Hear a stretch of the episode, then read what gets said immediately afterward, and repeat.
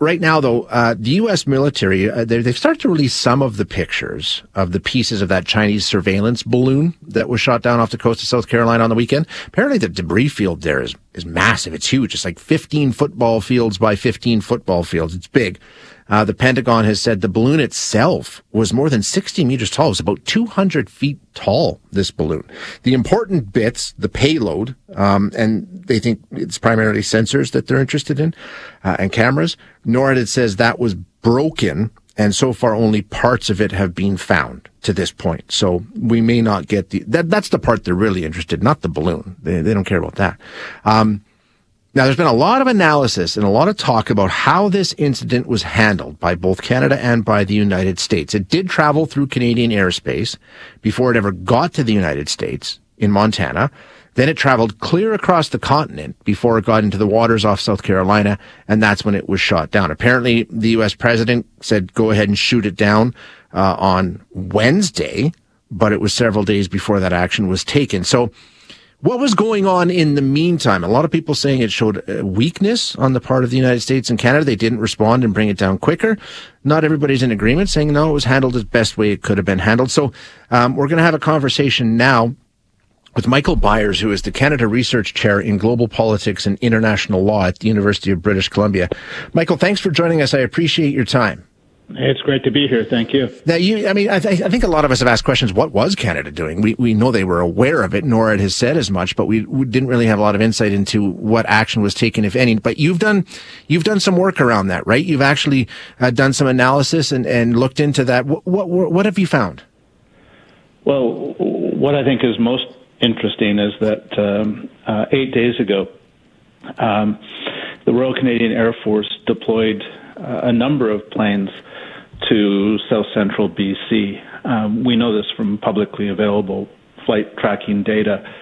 So there was a, a, a an Aurora patrol aircraft that uh, flew from Comox on Vancouver Island and spent a, a couple of hours over the Selkirk Mountains, um, and uh, you know was essentially doing tracks back and forth.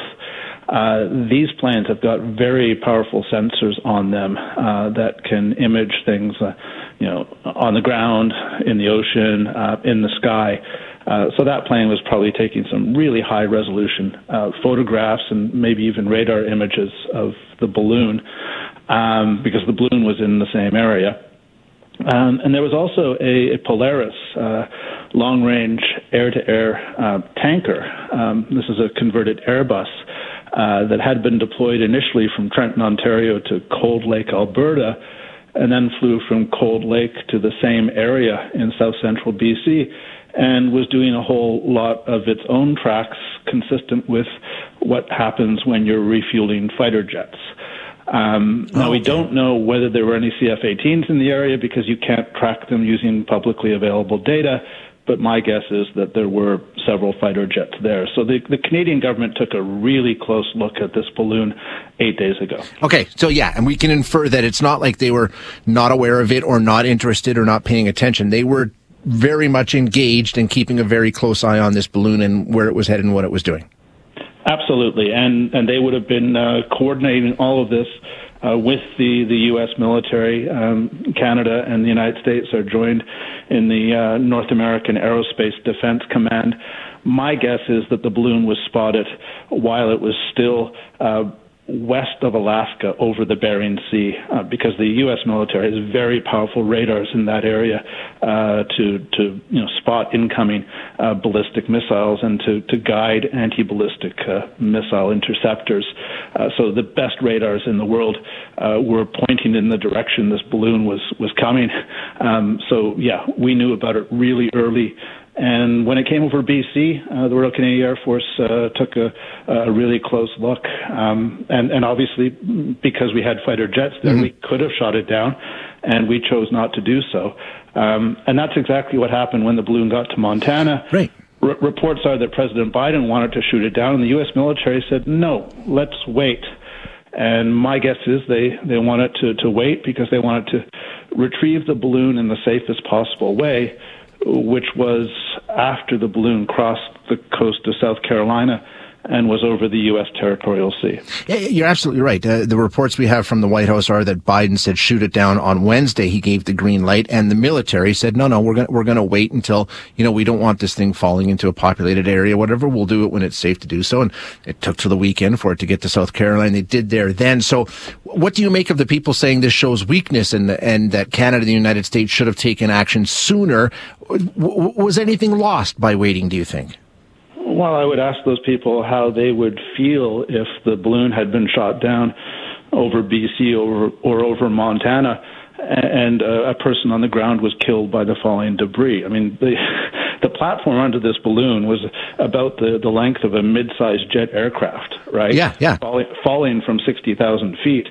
Um, you know, a very high speed, a lot of mass, um, and there are people in remote areas. I mean, there there there are people, you know, snowmobiling and doing backcountry skiing in the Selkirk Mountains of BC. There are, you know, there are ranchers and and uh, and oil workers and other kinds of people in the the, the remote areas of Montana. So, so yeah, um, you know, what is strong? Is, is strong taking a, a risk with the lives of your own citizens, or is it you know, deciding to wait to protect them and to, to ultimately achieve the goal of retrieving as much of the balloon as possible. And I guess ultimately what it comes down to is, it, well, it's important that what Canadians and Americans think about the way the government's handled it. It's probably more important what the Chinese regime thinks about the way it was handled, right? And whether or not they got the message. Do you think they did?